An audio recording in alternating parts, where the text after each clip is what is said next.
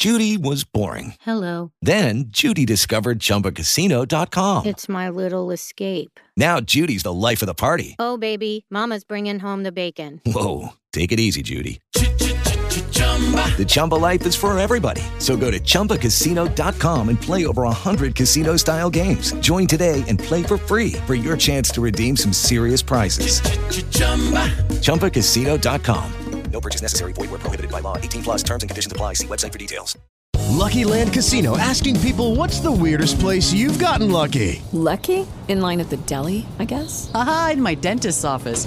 More than once, actually. Do I have to say? Yes, you do. In the car before my kids' PTA meeting. Really? Yes. Excuse me, what's the weirdest place you've gotten lucky? I never win and tell. Well, there you have it. You can get lucky anywhere playing at LuckyLandSlots.com. Play for free right now. Are you feeling lucky? No purchase necessary. Void where prohibited by law. 18 plus. Terms and conditions apply. See website for details.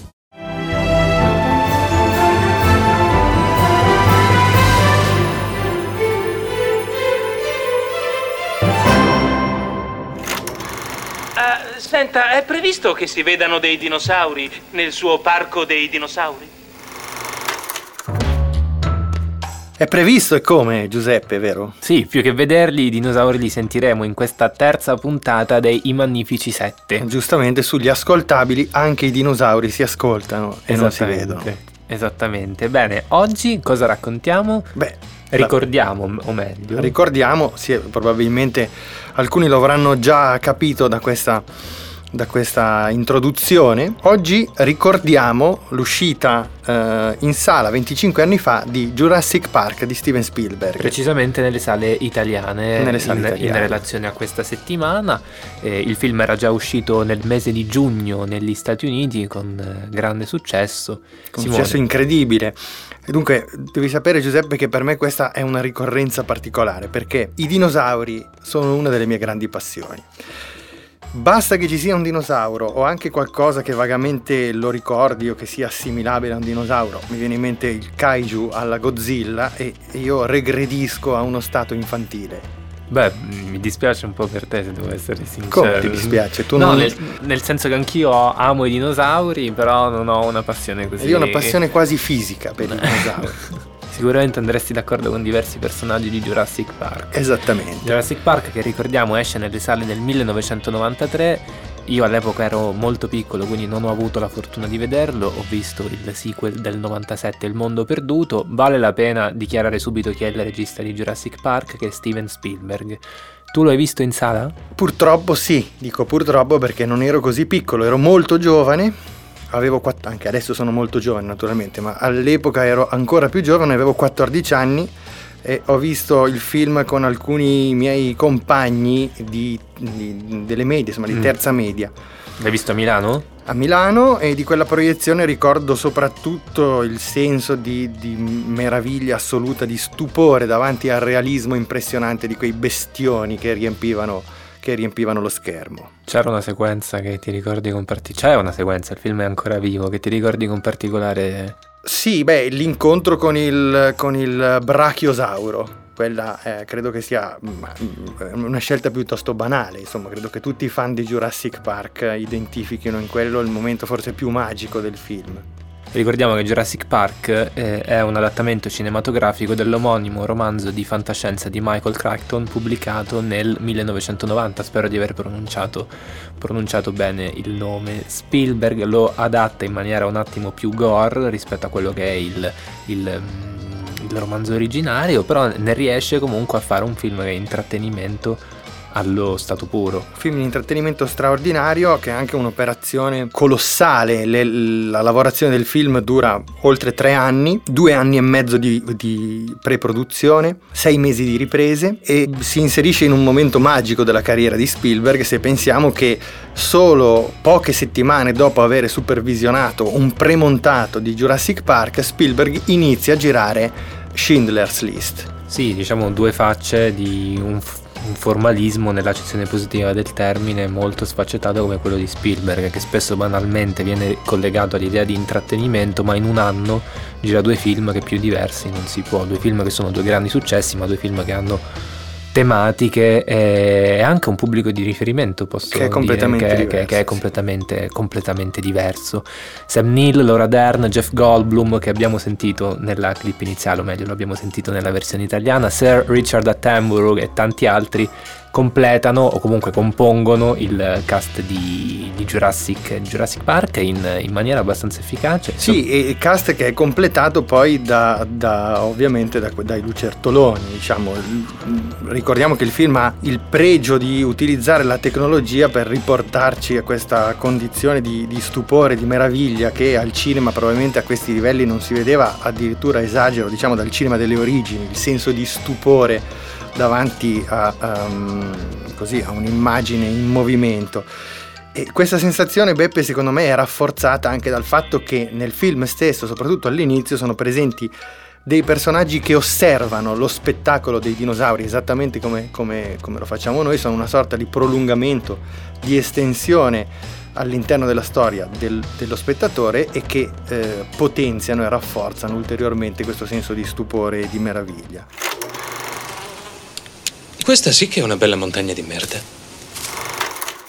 Eh, addirittura mi sembra dire È eccessivo Montagna di merda, però Beppe, Montagna di merda, adesso dico una cosa cattiva, mi fa venire in Impopolare. mente, impo- ma non so quanto. no no impopolare proprio impopolare no in effetti Impopolare no, eh, il film ha avuto due seguiti e poi eh, nel- nel- insomma, in anni più recenti qualcosa che sta a metà tra un, un reboot e dei nuovi sequel, se io dovessi accostare questa definizione montagna di merda a uno di questi film, mi verrebbe in mente il terzo capitolo. diretto da Joe Johnston Joe Johnston, che è eh, così l'artigiano che ha diretto anche ehm, Jumanji. Jumanji, il primo film di Capitan America. che te non ha fatto Ma allora, di, di Jumanji, eh, Jumanji è un film che personalmente faccio anche su questa una dichiarazione impopolare che personalmente detesto. no Sì, assolutamente. ma perché così Non lo posso tollerare, dinosauri a parte, ma...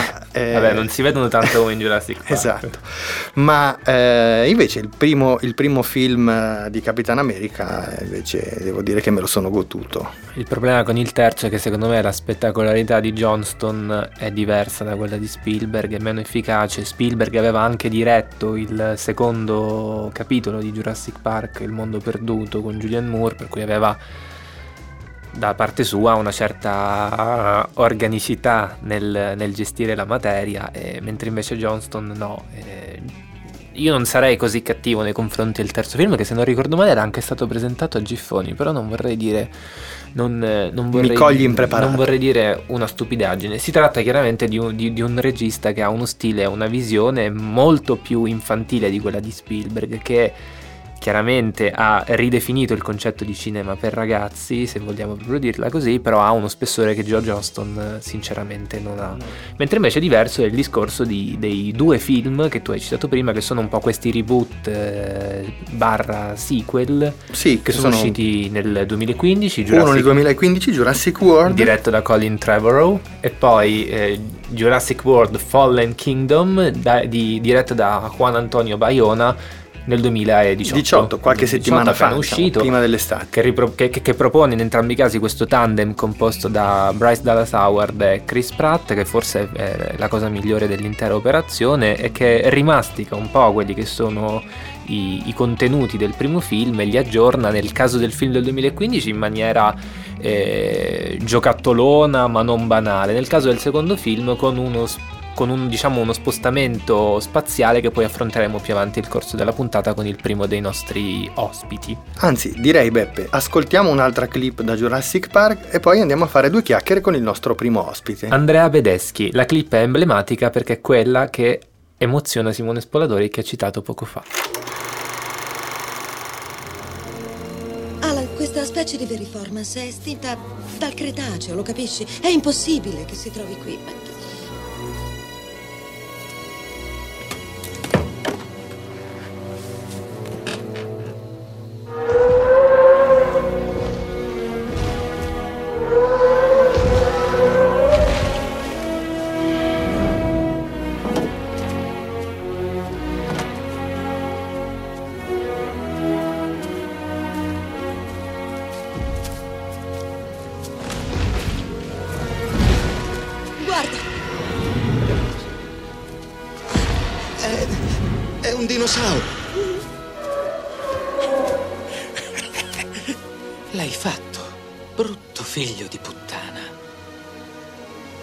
Possiamo anche bruciare il manuale sui sauri a sangue freddo. È completamente sbagliato. Questa è una creatura a sangue caldo. Non può vivere in una palude. Quanti, quanti metri avrà? Dicono sette, otto. Il brachiosauro nove.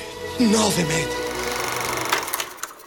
E dopo questo viaggio auditivo nel mondo di Jurassic Park, eh, il film del 1993 a cui abbiamo dedicato la prima parte di questa puntata dei Magnifici 7, Simone, è arrivato il momento di parlare con un ospite che è Andrea Bedeschi, caporedattore di Bad Taste, che è qui con noi in collegamento da Ancona. Ancona ed è un grande appassionato come noi di Jurassic Park. Ciao a tutti, grazie dell'ospitalità. Allora Andrea, prima ho rivelato da dove nasce la mia passione per Jurassic Park, che nasce in realtà da una passione che mi porto dietro fin da bambino, una passione folle per i dinosauri. Da dove nasce invece la tua passione per Jurassic Park?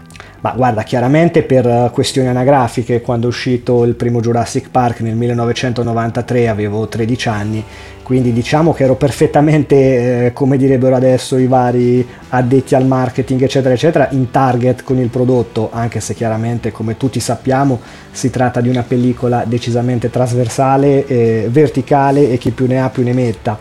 Quindi chiaramente essendo stato bambino negli anni 80, eh, l'imprinting con la Emblem di Steven Spielberg era, era ed è tuttora parte del mio DNA. Quindi chiaramente avevo seguito nel corso dell'estate tutti i vari aggiornamenti che eh, all'epoca non c'era internet, c'era la cara e vecchia tv che c'è ancora, la, la carta stampata che c'è ancora anche se un po' come dire in crisi e, e non vedevo l'ora che arrivasse settembre e, e, la data di uscita italiana del film, perché negli Stati Uniti, se non ricordo male, era uscito a, a, a giugno, adesso potrei, potrei sbagliare. Andrea, allora tu ci hai detto che sei in collegamento da Ancona e voglio proprio capire se è ad Ancona che tu hai visto per la prima volta il film in sala nel 1993. Sì, sì, uh, in un cinema che dovrebbe essere, sì, no, è tuttora attiva, eh, il cinema Galleria, eh, il classico cinema mm, parrocchiale lo definirei, ma mm,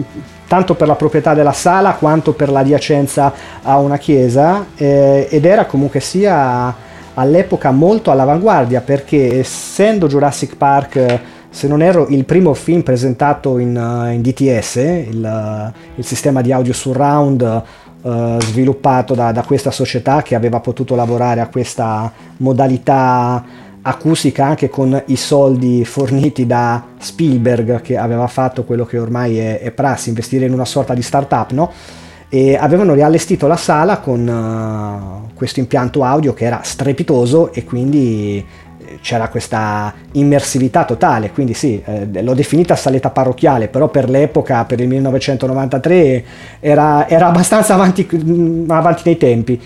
Senti Andrea, quali sono i tuoi passaggi preferiti del film di Spielberg? Vabbè, eh, sicuramente la, il, il, primo incontro uh, con, uh, con, il brachiosauro da parte del dottor Alan Grant, in quel momento uh, Alan Grant è un po' eh, lo, lo, spettatore alle prese con il film, cioè vediamo in maniera perfettamente plausibile un effetto speciale che ricrea animali vissuti milioni di anni fa che chiaramente erano già stati proposti al cinema uh, con, la varie, con stop motion, go motion eccetera eccetera eccetera ma mai in maniera così tra virgolette viva.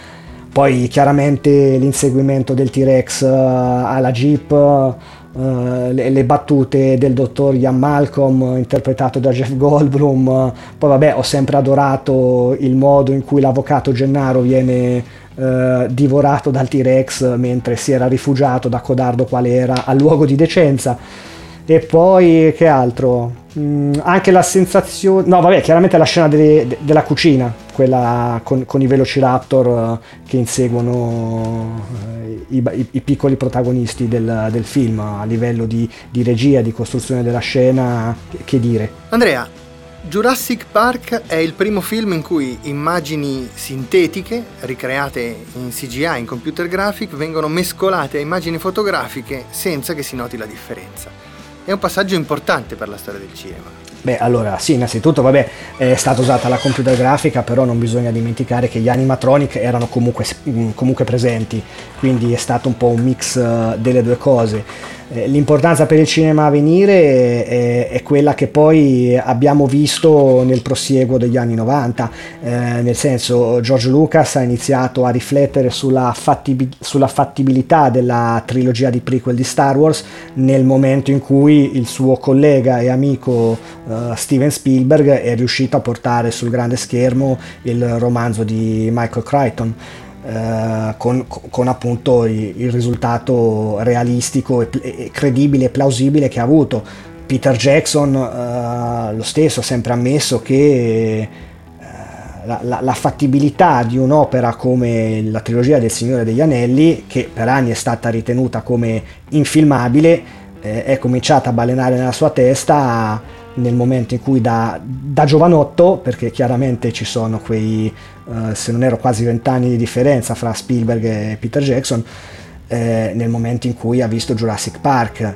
Eh, insieme a Terminator 2 che appunto era arrivato un paio d'anni prima e, e, e con altre modalità diciamo di effetti speciali perché lì si parlava più di, di, di morphing quindi di passaggio di, di un oggetto A a, a, oggetto B senza soluzione di continuità, ma è stata un po' la pietra angolare del, del nuovo cinema blockbuster che poi appunto adesso è diventata la, la, diciamo, la, la prassi se, se vogliamo, con esiti altalenanti insomma. Andrea, Lasciando un attimo da parte il Jurassic Park del 1993, spostandoci a una dimensione più attuale, che è appunto quella del refreshing della, della saga nel 2015 con Jurassic World, diretto da Colin Trevorrow, vorrei chiederti qual è il tuo legame con i due nuovi film della serie. Ma mm, guarda, io appartengo alla schiera di, di, di, pubblico prima che di addetti ai lavori che ha apprezzato Jurassic World, il primo. Ho avuto anche la possibilità di partecipare alla,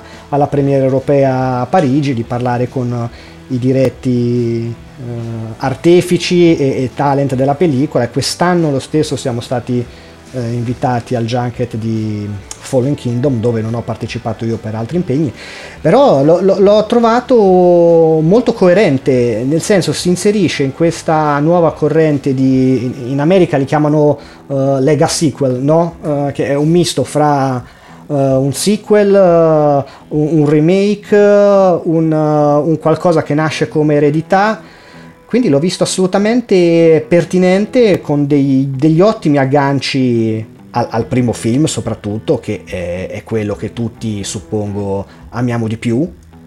E, e, anche il secondo, anche il Fallen Kingdom, anche se l'ho apprezzato meno del primo capitolo di questa nuova saga, e più ci ho riflettuto e più mi è piaciuto, soprattutto nell'ottica della rottura con la tradizione, no? Cioè un po' come eh, gli ultimi Jedi, se vuoi fare qualcosa di nuovo devi necessariamente andare a rompere in un certo qual modo con, uh, con la tradizione, no? Cioè se avessimo visto un secondo capitolo di questa saga di Jurassic World ancora ambientato nel parco, nell'isola Nublara, l'isola Sorna, quello che vogliamo, um, sarebbe cominciato ad essere un po' ridondante.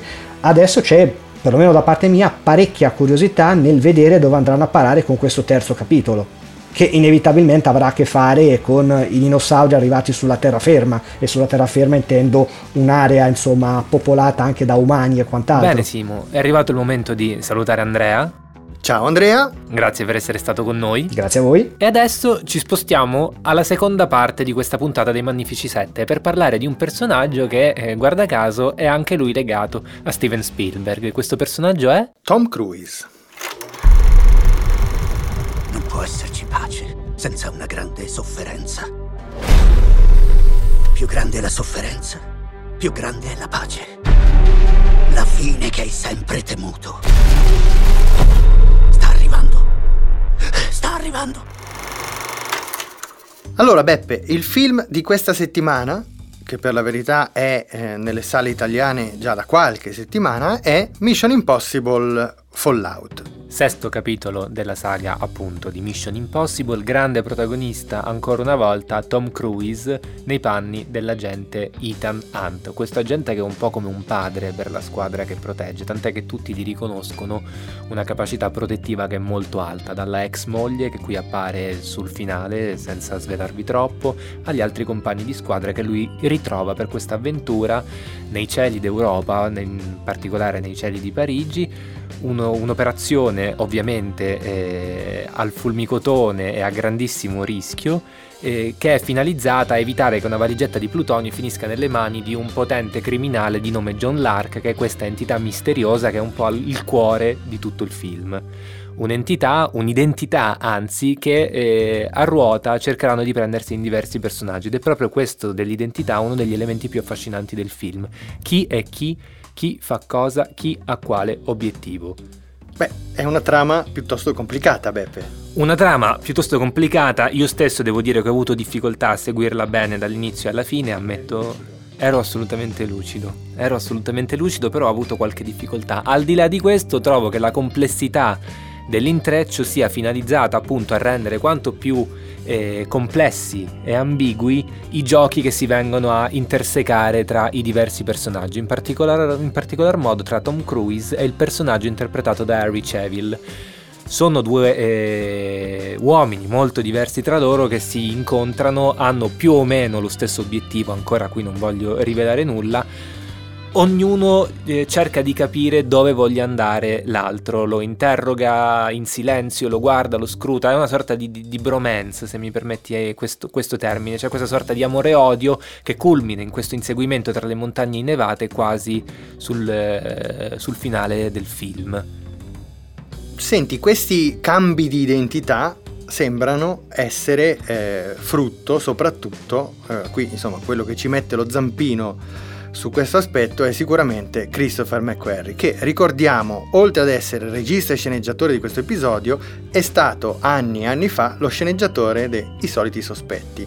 Sceneggiatore dei Soliti Sospetti, sceneggiatore dei Soliti Sospetti sceneggiatore dei soliti sospetti e a quanto pare grande sodale di Tom Cruise perché ha diretto il quinto capitolo di Mission Impossible che è Rogue Nation, aveva anche sceneggiato Operazione Valkyria in cui Tom Cruise era protagonista assoluto e eh, ha diretto anche Jack Reacher, che è uno degli ultimi film, sempre un action movie, non un banalissimo action movie come come tanti altri che aveva appunto per protagonista Jack Reacher. Al di là di questo, secondo me il pregio di McQuarrie è quello di aver costruito questa rete di personaggi molto approfondita, molto articolata e ricca di sfaccettature anche per quanto riguarda i personaggi minori.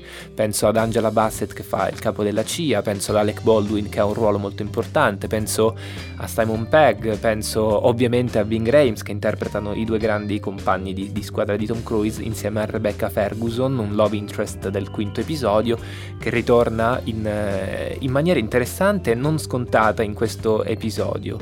Sì, non ci sono uh, elementi scontati in questo episodio. Diciamo che il grande pregio di questo, di questo, sesto capitolo della saga di Mission Impossible è che finalmente fa il suo ritorno nella saga la storia, cioè una struttura narrativa solida a cui spesso, eh, evidentemente, nei capitoli precedenti eh, si era deciso di rinunciare puntando tutto sull'azione, che qui ovviamente c'è in dosi massicce e ha per grande protagonista il, l'indistruttibile e immortale Ethan Hunt, ma accanto a queste dosi massicce di eh, action c'è anche una struttura narrativa finalmente solida. E aggiungo anche un elemento estetico non banale, mi riferisco soprattutto alla scena in cui viene introdotto il personaggio della vedova bianca, interpretata da Vanessa Kirby, che molti di voi ricorderanno in The Crown. Siamo a Parigi, c'è questa sala concerto in cui lei sostanzialmente si introduce al pubblico vestita di bianco con un monologo che dura circa tre minuti in cui l'attenzione è completamente catalizzata su di lei e che McQuarrie dirige e fa fotografare in maniera secondo me assolutamente mirabile. Tant'è che è uno degli episodi e uno dei personaggi anche diciamo così più ambigui del film, più difficilmente catalogabili e che a cui forse si può collegare parte della confusione in cui si può trovare lo spettatore e, e di cui parlavi tu stesso prima raccontando la tua esperienza. Però devo dire che in relazione alla vedova bianca la, la faccenda viene chiusa in maniera intelligente al momento in cui viene rivelata quella che è la sua finalità professionale, chiamiamola così, e tutto comunque ritorna a essere ordinato nonostante la complessità e appunto la mole di informazioni forse eccessiva che un po' potrebbe destabilizzare ma che è assolutamente funzionale per McQuarrie per raccontare questa storia. Allora Beppe, ti propongo una cosa, ci ascoltiamo un'altra clip da Mission Impossible Fallout? Yes, Mission Impossible Fallout, grande gioco di maschere, di detti e di non detti. Wow! Tu, tu, tu, tu! Che stai aspettando? Sto per saltare da una finestra! Ah, scusa, auguri! Ecco, un elemento secondo me molto interessante come abbiamo sentito in questa clip è, è la fortissima Judy was boring. Hello. Then Judy discovered ChumbaCasino.com. It's my little escape. Now Judy's the life of the party. Oh, baby, Mama's bringing home the bacon. Whoa, take it easy, Judy. The Chumba life is for everybody. So go to ChumbaCasino.com and play over 100 casino style games. Join today and play for free for your chance to redeem some serious prizes. ChumbaCasino.com. No purchase necessary. Void where prohibited by law. 18 plus terms and conditions apply. See website for details. presenza di ironia in questo film. La trama a un certo punto diventa talmente complicata, i ruoli diventano talmente poco chiari che Tom Cruise a un certo punto mentre corre eh, riceve questa domanda: chi ti sta inseguendo? E lui dice: Guarda, non lo so se sono questi, sono quelli. Io intanto corro perché eh, cioè, è una cosa che ho trovato veramente, veramente particolare e mi è sembrato quasi che Ethan Hunt ehm, sia stato messo al centro di una crescita costante. E noi lo seguiamo dal primo film di Brian De Palma del 1996. Negli anni è come se si avesse accompagnato un po' la carriera di Tom Cruise, che ruolo dopo ruolo si è permesso anche di trasformarsi fisicamente, di osare, di non osare, però c'è sempre Ethan Hunt, come se fosse una presenza quasi rassicurante. Tu la vedi così? Sì, è il, come dire, il ritorno a casa di Tom Cruise, che tra un, tra un episodio e l'altro della saga, come hai detto tu giustamente, si concede anche delle, delle sperimentazioni attoriali e poi sa che c'è il ritorno alla saga di Mission Impossible che mette a posto le cose. Anche il finale del film, che non stiamo qui a rivelarlo, in cui c'è il personaggio che dopo l'impresa si riposa e cerca di riprendersi il prima possibile, termina con una battuta, adesso non so se è il caso di spoilerarla, direi di no. direi di no, però è, è veramente un modo un po' strano per chiudere un film d'azione con un protagonista così forte, così vigoroso, con una star come Cruise, quasi come se si stesse prendendo in giro e non si volesse prendere troppo sul serio. Sono d'accordo con te Beppe, sono d'accordo con te e porrei questa domanda alla nostra ospite che ci raggiungerà qui in studio dopo la clip di Mission Impossible che andiamo ad ascoltare. Chi è la nostra ospite Beppe? Ilaria Feole.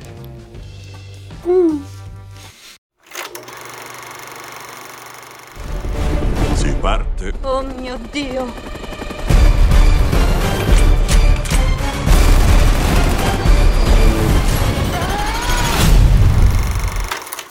Dopo aver ascoltato una clip da Mission Impossible Fallout questa settimana nelle sale, diamo il benvenuto alla nostra seconda ospite dell'episodio di oggi dei Magnifici 7. Ilaria Feole, critica per Film TV e autrice di due saggi, uno che si chiama Michele Soavi, Cinema e Televisione del 2018, quindi appena, appena uscito, e uno che si chiama Wes Anderson, Genitori, Figli e altri animali, che invece è del 2014. Buongiorno Ilaria, ciao. Buongiorno, grazie per l'invito. Le date de- di uscita dei saggi le ho dette giuste? Giustissimo, bravissimo. ok, molto molto bene.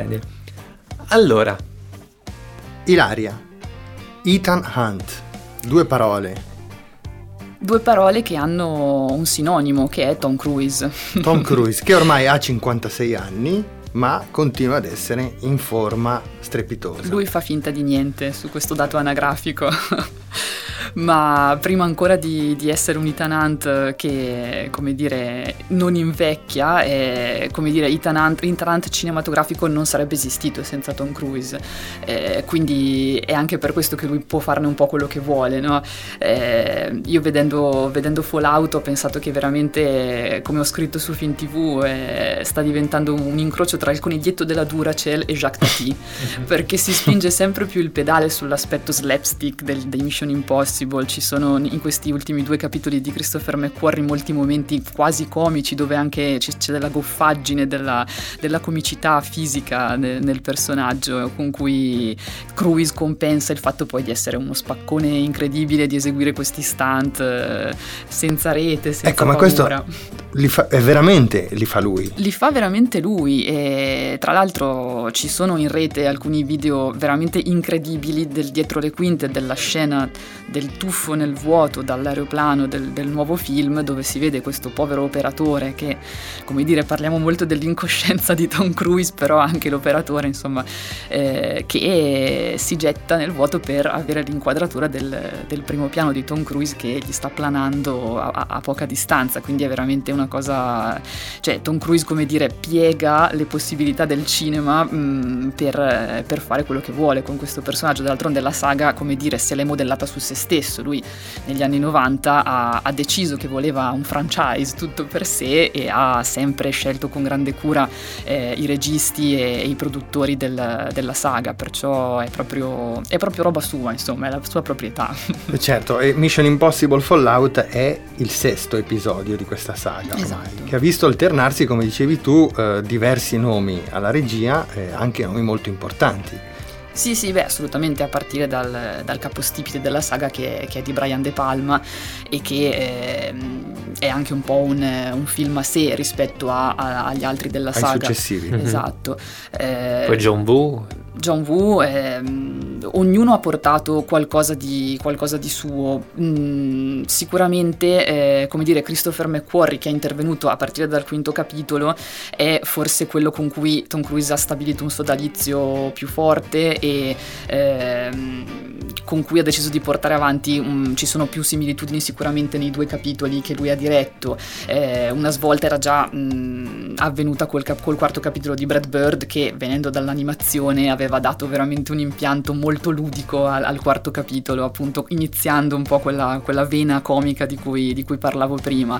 Eh, McQuarrie diciamo che probabilmente, mh, perché Tom Cruise ha anche a volte cacciato alcuni, alcuni registi dal, dal, set, scegliendone poi altri come J.J. Abrams che è intervenuto per il terzo, eh, con, con McQuarrie forse ha trovato qualcuno davvero disposto a dargli corda e a dire sì, facciamo questa cosa anche se è completamente fuori di testa. Quindi qualcuno anche più facilmente controllabile. Sì, probabilmente nomi, diciamo. Un diciamo un complice, diciamo un complice. Con cui ha lavorato anche al di là di Mission Impossible, sì, certo. perché insieme hanno fatto eh, Jack eh, Reacher. Eh, sì. Hanno fatto Jack Reacher quindi diciamo se l'è plasmato a sua immagine e somiglianza. Io sono Charlotte Blackwood. E io Maverick. Maverick? Stavi antipatica a tua madre per caso? no, è il mio nome di battaglia. Sei un pilota? Infatti, sono un pilota della Marina. Oh. Quel numero lo abbiamo fatto solo due volte. E com'è andata? Con la prima un disastro totale, è stata una cosa terribile. E con la seconda? Non lo so, te lo dirò domani, ma per il momento non sembra male. Ci perdoneranno Tom Cruise e Kelly McGillis se interrompiamo il loro interludio, giusto? Sei sempre il solito, inopportuno. Non so poi se Tom Cruise perdona davvero qualcuno che lo interrompa comunque. Secondo me no. no, infatti. Un interludio che è una citazione da uno dei suoi film più importanti, il film che lo ha, diciamo, fatto arrivare nei poster di mamme, zie, nonne, cugine, parenti varie, che è Top Gun, giusto Ilaria? Esatto, è uno dei film con cui Tom Cruise diventa l'emblema del, dell'eroe americano, del ragazzo americano, del bravo ragazzo ma sempre un po' spaccone, sempre eh, con quel sorriso, no? con quella faccia da schiaffi, all'epoca ancora tra l'altro il sorriso irregolare, prima che mettesse a posto questi denti, che non si vedono spesso al cinema e, ed era veramente l'emblema di, di un ragazzo cresciuto a, a burro d'arachidi, no? proprio più americano di così non si può, poi culminato in nato il 4 luglio dove aggiunge oltre all'elemento eroico anche l'elemento drammatico e lì diventa proprio insomma più sì. a stelle strisce di così non si può peraltro nato il 4 luglio è uno dei film che permettono a Tom Cruise di essere apprezzato anche come attore drammatico dopo una serie di film sì impegnativi ma che comunque ha affrontato con un'aria un po' scansonata un po' un po' compiaciuta, come dicevi prima, con sì, questo sì, sorriso sì. prima. Anche pensiamo a cocktail o non so, Legend. quei filmetti esatto, dove lui era veramente così molto giocoso.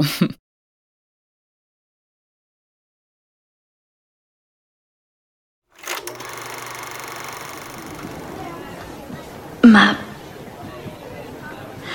io ti voglio molto bene. E sai, c'è una cosa molto importante che noi dobbiamo fare prima possibile. Cosa? Scopare. Ecco, 14 mesi. Eh, sul set di Ice Wide Shut, di cui abbiamo appena sentito la celeberrima battuta finale, Tom Cruise e Nicole Kidman rimangono confinati per 14 lunghi mesi. Stanley Kubrick li sequestra letteralmente per quello che si rivelerà poi essere il suo ultimo film. Come cambia Ilaria la carriera di Tom Cruise eh, con, eh, con, questo film e a contatto con questo attore, insomma, così, con questo autore così ingombrante? Beh, la grande intuizione di Kubrick è di aver messo in scena il privato di Tom Cruise in questo caso, quindi di aver preso sua, del suo essere divo eh, l'aura eh, che non pertiene allo schermo ma è fuori dallo schermo, lui era eh, già una celebrità al massimo livello e eh, anche la sua vita privata, quindi la sua eh, super glamour unione con Nicole Kidman che svettava su di lui con, la, con, la, sua altezza, eh, era su tutti i rotocalchi, era su tutti... Su, tutte le notizie, quindi eh, Kubrick, come dire, ruba questo aspetto per farne cinema, per traslare anche questo aspetto su- del suo essere divino, di essere divo sullo schermo, quindi aggiunge, è come se fondesse, è proprio lui secondo me che crea quel Tom Cruise che vediamo ancora, in cui comunque non ci poniamo più tanto il problema della sua personalità privata e, sua, e, del suo aspetto sullo schermo perché eh, sappiamo che forse sta recitando anche nel privato o forse non recita quando è sullo schermo, non lo so, questa cosa qui secondo me se l'ha inventata Kubrick. Quindi la distruzione di questi confini che esatto. separano uh, l'uomo dal personaggio eh, è avvenuta con Ice Wide Shut, mm-hmm. è avvenuta per opera di Stanley Kubrick il regista invece che ha fatto nascere in un certo senso che ha favorito l'unione eh, così glamour con Nicole Kidman è stato, se non ricordo male, Ron Howard. Sì. Con Cuori Ribelli. Cuori Ribelli. Loro avevano già fatto però eh, Giorni di Tuono. Esatto, prima. Giorni di Tuono è il primo, sì. Eh, Giorni sì, di Tuono sì. è il primo, però Cuori Ribelli è quello che diciamo cementifica nel, nella collettività l'immaginario di questa coppia così glamour cui però Stanley Kubrick al di là di, di, di, dare due ruoli memorabili non fa un gran servizio perché poco dopo Ice Wide Shut la coppia scoppia sì, in realtà eh. il matrimonio è uscito distrutto da queste esperienze, è come se li avesse rinchiusi in un overlook hotel e insomma è finita un po' meglio di Shining, però comunque in maniera abbastanza traumatica. Però diciamo che i due si sono ripresi, Nicole Kidman dopo Eyes Wide Shut ha fatto esplodere la sua, la sua carriera al di là di quello che era diciamo, la, il suo legame con Tom Cruise, prima era vista soltanto come la, la moglie del divo, è un'attrice di, di, di, belle promesse, dopo Eyes Wide Shut la sua carriera decolla, mentre invece quella di Tom Cruise più che restare ferma, trova nuovi stimolanti percorsi da affrontare. In particolare con un film che esce un anno dopo Ice Wide Shut, di cui prima sentiamo una clip e poi discuteremo.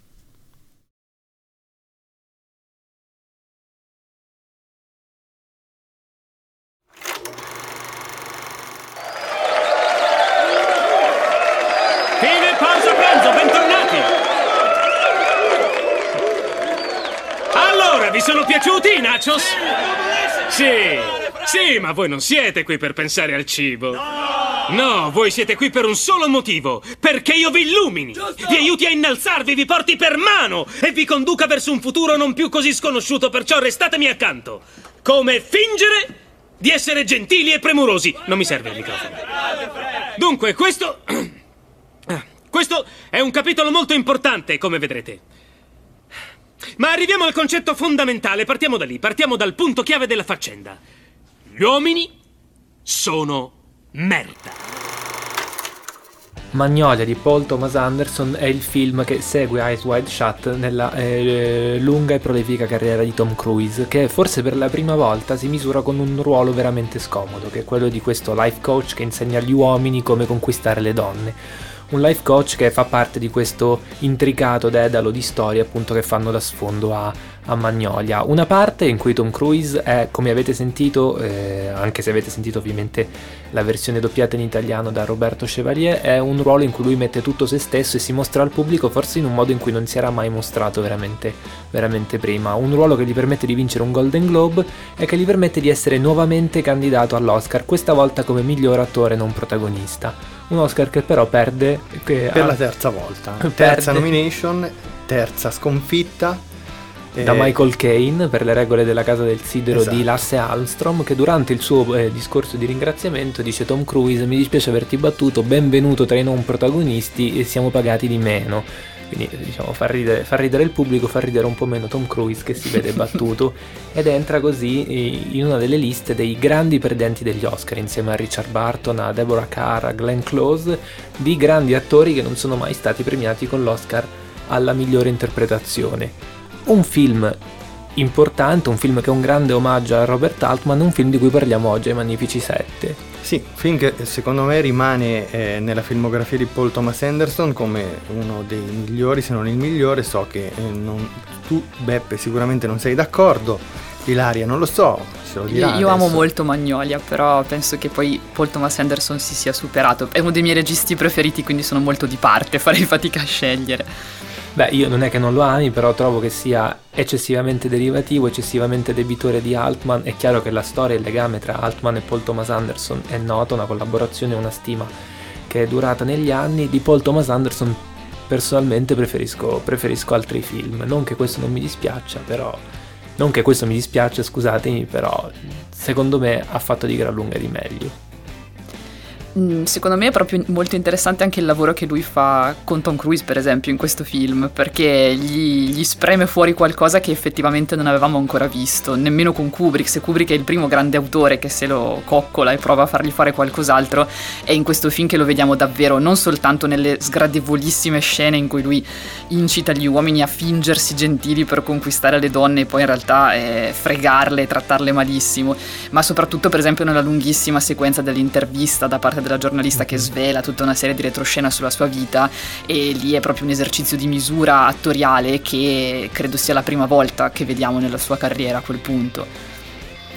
Perché secondo te eh, l'Academy non, non, non l'ha mai premiato? Eh, in questi tre casi, queste tre nomination, peraltro eh, Tom Cruise vince il Golden Globe per questi tre film, per cui poi eh, però viene sconfitto agli Oscar. Sì, ricordiamo anche Jerry Maguire che è il terzo dei, dei tre film che, Che lo vedono Esatto. sconfitto.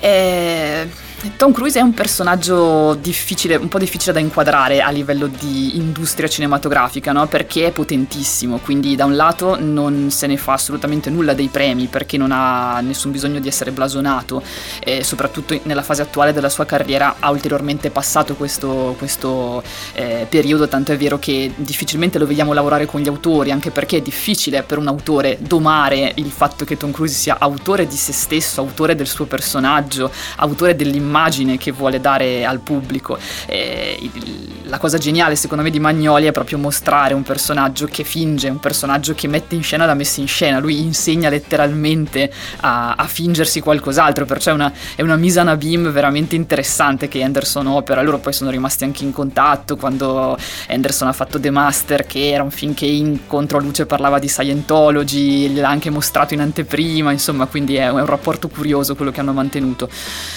Ehm, sicuramente è difficile, cioè l'Academy fa un po' fatica a sdoganare gli attori che hanno un passato come quello di Tom Cruise, ci vuole qualcosa di più. Sicuramente è nato il 4 luglio e era già perché ci vuole il biopic, ci vuole la menomazione fisica, ci vuole la mimesi eh, straordinaria, quindi E non è, che, non è che non ci abbia provato effettivamente. C'erano tutti gli ingredienti. Questo Infatti, è vero.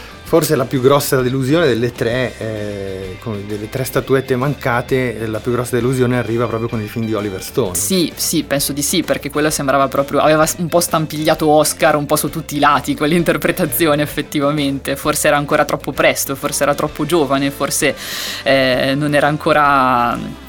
Non erano, non- I tempi non erano maturi. Soprattutto il piede sinistro di Daniel Day-Lewis quell'anno ha avuto la meglio, quindi era- probabilmente è stato anche quello che lo ha, lo ha svantaggiato.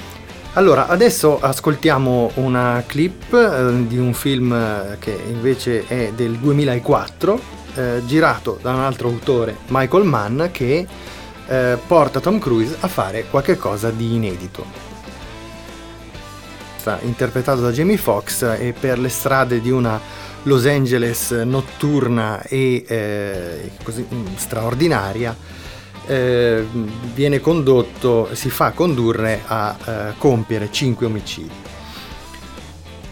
Ilaria, eh, forse mi pare di ricordare l'unica parte da cattivo di, di Tom L'unica Cruise. sicuramente da villain eh, a tutti gli effetti, Mhm. da villain ufficiale, insomma, perché lì è proprio il cattivo. Eh, oltretutto è anche brizzolato, che è una, una cosa che non, non è da poco per rispetto all'immagine di Tom Cruise, e quindi c'è anche questo tentativo di allontanarlo dalla sua immagine da ragazzo sempiterno, da bravo ragazzo, da ragazzo della porta accanto, dandogli quest'aria eh, così veramente glaciale anche nell'aspetto. Eh, sì, lui ha interpretato ruoli che avevano sfumature più o meno negative, tra cui quello di cui parlavamo poco fa in Magnolia. Eh, è stato un vampiro, eh, quindi è stato anche un personaggio, insomma, non, non per forza positivo, ma con Mann eh, fa una cosa che non aveva, non aveva ancora fatto, essere veramente spietato. E, e però eh, quello che unisce questo personaggio ai suoi precedenti è la sua efficacia, è comunque infallibile, così come Maverick, eh, anche Vincent è infallibile in quello che fa, è preciso, quando Tom Cruise fa qualcosa tu gli credi, cioè sai che lui la farebbe con tutti i crismi, non so. Poi però Spielberg lo chiama e l'anno dopo lui torna a fare il padre di famiglia che deve, che deve salvare Baracca e Burattini dalla, da, da una gra- grave crisi mondiale che è quella della guerra dei mondi. Quindi abbiamo nel 2004 una collaborazione con Michael Mann che lo vede per la prima volta il ruolo di un cattivo, il pubblico pensa che sia arrivato il momento per Tom Cruise di cambiare rotta, l'anno dopo lui torna di nuovo a interpretare un ruolo più consolidato rispetto a quelli che aveva fatto prima, rispetto a quelli per cui era conosciuto prima.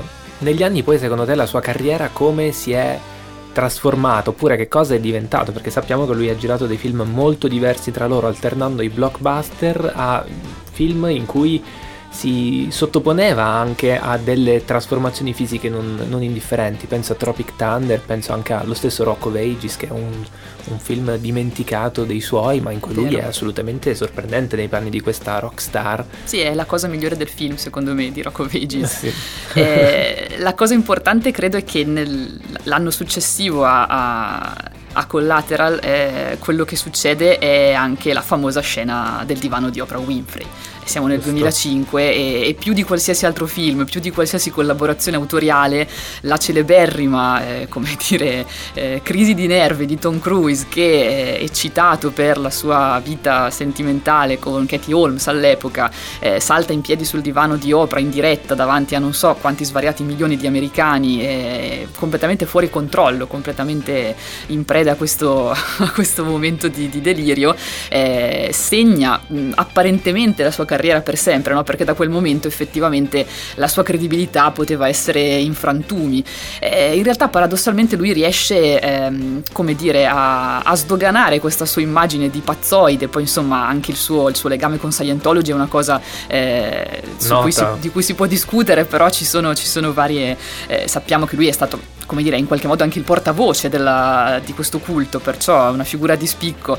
Eh, e quindi da quel momento ehm, è come se lui sapesse che può permettersi tutto. Quindi lo vedo, mi sembra che sia molto più libero nelle scelte eh, dei ruoli che, che porta sullo schermo e si diverte anche un po' a giocare forse con questo suo personaggio fuori controllo, per esempio il meraviglioso cameo di, di Tropic Thunder dove è deformato e poi si esibisce in questo balletto screanzato, eh, è veramente memorabile. In Rock of Ages anche, è come se giocasse col fatto di potersi permettere di andare oltre questo personaggio una volta tutto d'un pezzo che lui aveva costruito e inizia eh, così un po' a, a frammentarlo, a perdere dei pezzi, a, a lasciare, a lasciare che perdano il controllo anche i personaggi, così mi pare. Però non si dimentica mai di essere il Tom Cruise di una volta. Penso a quel film con Cameron Diaz, com'è che si chiamava? Night and Day. Sì, Night and Day, sì. In cui comunque c'è sempre il Tom Cruise muscolare, sempre il Tom Cruise sorridente. Penso a Oblivion, penso allo stesso Jack Reacher, in cui lui sempre ci sottopone questi personaggi un po' più tormentati, magari degli action hero dei primi tempi, però Sì, comunque. un po' più autoironici anche. Però anche esatto, anche più, più- più scansonati, più elastici, più, più- più dinamici, ecco. Sì, sicuramente non l'ha mai accantonato se pensiamo che tra l'altro tornerà nei panni di Maverick eh, per Top Gun 2, quindi insomma proprio un ritorno alle origini e a ri- rimettersi nei panni nel giubbotto che, che l'ha reso celebre. Bene, allora ringraziamo Ilaria. Grazie Ilaria per essere stata con noi. Grazie a voi. E proseguiamo con il finale di questa puntata. Con il finale di questa puntata. Bravo Beppe, sei sul pezzo. Te ne devi andare. Ti prego, non costringermi ad affrontarti. Quante volte il governo di Ant lo ha tradito? Disconosciuto, abbandonato. Quanto ci vuole prima che un uomo del genere ne abbia abbastanza? Bene, siamo giunti al termine di questa terza puntata dei Magnifici 7, il podcast di cinema degli ascoltabili. Vi diamo appuntamento alla prossima settimana con una nuova puntata da Giuseppe Paternò a Raddusa e Simone Spoladori. Ciao. Ciao ciao.